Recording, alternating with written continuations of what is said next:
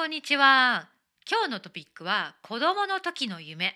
皆さんは子供の時にどんな夢を持っていましたか？どんな職業仕事に就きたいと思っていましたか？今日はそれについて話してみたいと思います。これはですね実はまたまた先月10月のライティングチャレンジのトピックの一つでした。私のチャレンジの参加者の皆さんに同じトピックで作文を書いてもらったんですね。私はですねやっぱりいろいろいろいろ夢が変わっていきました。例えばある時は、まあ、小学生の時でしたけど小説家になりたいという夢を持っていました私は文を書くのが好きだし本を読むのも好きだったからですねでも私の母親がピアノの先生だったからピアノの先生になりたいななんて思っていたこともあったと思います。えそして中学生ぐらいの時だったかなまあ無理な夢だったんですけどお医者さんになりたいなんて思ってましたね。あの私はね数学とか、まあ、物理科学そんなものは本当に苦手なんですよね。本当に本当にね。だからまあお医者さんになりたいと思っても多分なれなかったと思うんだけれどもその時はお医者さんがかっこいいかっこいい仕事だなんて思っていたかな。多分ね多分何かドラマだったと思います。ドラマでお医者さんが出てくるドラマを見てうわお医者さんってかっこいいお金もあるしみたいなそんな単純な理由でお医者さんになりたいなんて思っていた時期もありました。本当にいろいろ皆さんもそうかな？皆さんは子供の時どんな夢を持っていましたか？それではね2人の生徒さんの作文を紹介します。1人目はアメリカ出身で東京に住んでいる生徒さんです。読みます。小学生の頃私は画家になりたかったです。祖父は画家だったので物心ついた頃からアートに興味を持ち始めました。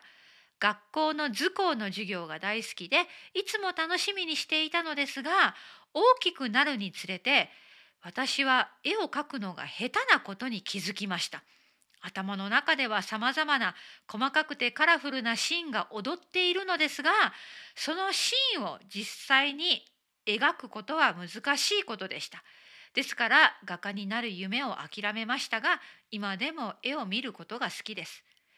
2つ目の夢というと高校の時ハープ奏者になりたいと思っていました。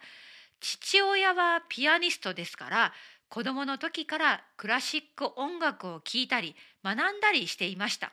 ハープを弾き始めたのは15歳だったのでプロになるには遅いと思っていましたが自分の夢を叶えるために一生懸命練習しました。それから17歳の時大学入学の準備を始め有名な音楽大学に入るために頑張りました。しかし頑張れば頑張るほどハープを弾くことに喜びを感じられなくなっていきました。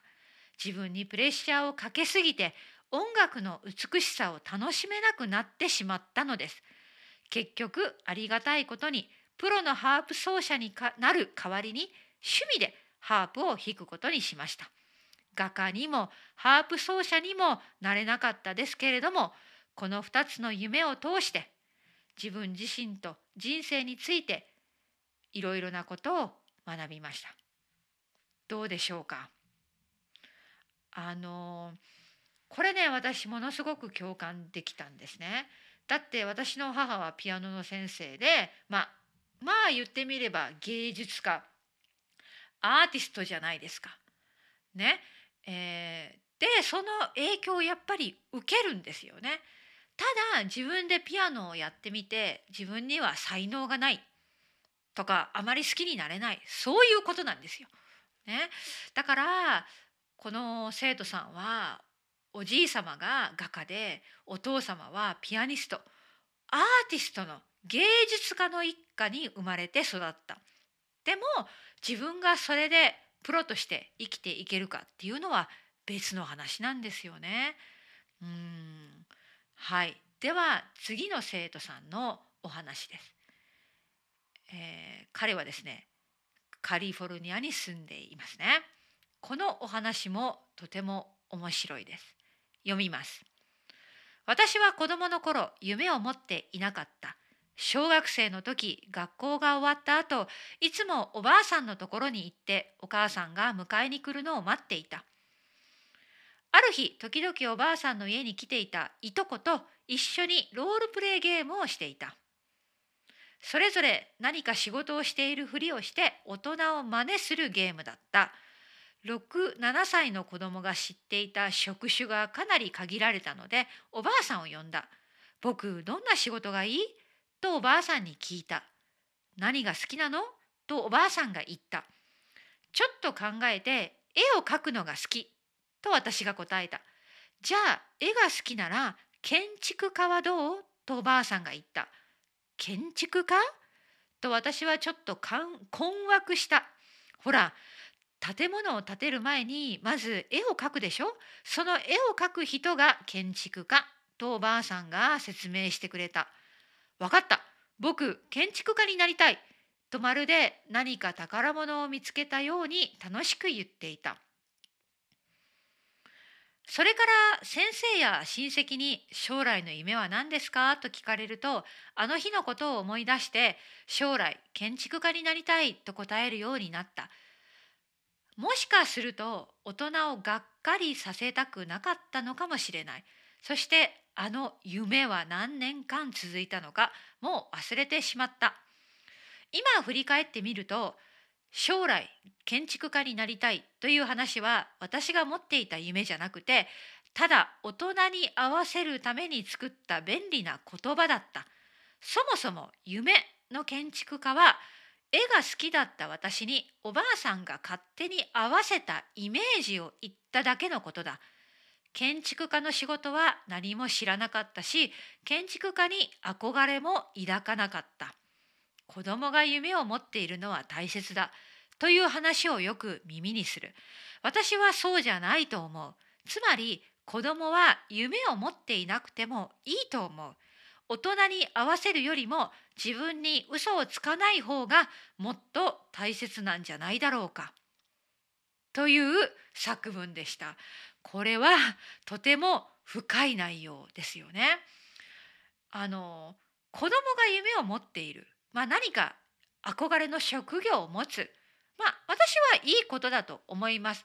ただそれが大人の勝手な都合でね、両親や先生や大人の都合でいやいやこっちの夢の方がいいよみたいなそういうこう大人が押し付けるでそれが良くないのかなって思うんですよね。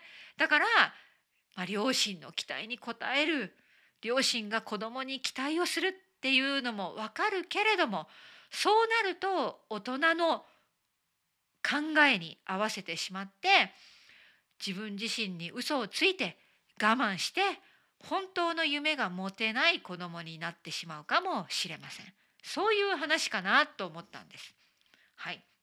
あのねさっきも言いましたけど私の母はピアノの先生で母は私にもピアノの先生になってほしかったんですね、えー、ずっとずっとピアノを弾き続けて練習し続けて大学も音楽大学に行ってほしかった。そういう夢がありました。でもそれは私のお母さんの夢であって私自身の夢じゃなかったっていう話だと思います。はい。最後はちょっと真面目な話になってしまったけれども皆さんは子供の時どんな夢を持ってましたか？ぜひ私に教えてください。それでは今日は以上です。